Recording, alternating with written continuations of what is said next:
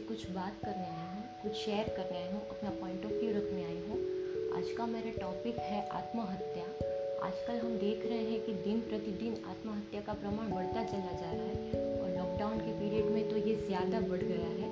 बड़े तो बड़े, लेकिन छोटे भी ये कदम उठाने लगे हैं।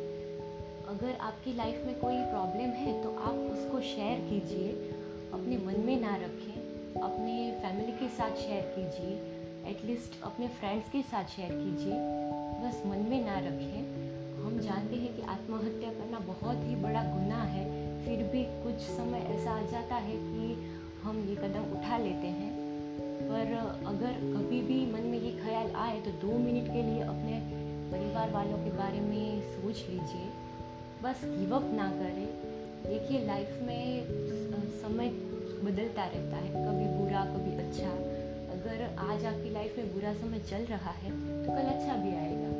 तो बस मेरा ये अनुरोध है कि आप आपके आपके मन की बात सबके साथ शेयर करें मन में ना रखें क्योंकि मन में रखने से ये और भी ज़्यादा बढ़ती चली जाएगी। और आप इस आ, समस्या से निकलने के लिए उसका रास्ता ढूंढिए। आप लाइफ के एक पार्ट में फेल हुए हैं पूरी की पूरी लाइफ में नहीं। बस ये मेरा अनुरोध है कि आप इसको ज़्यादा से ज़्यादा लोगों में शेयर कीजिए और लोगों की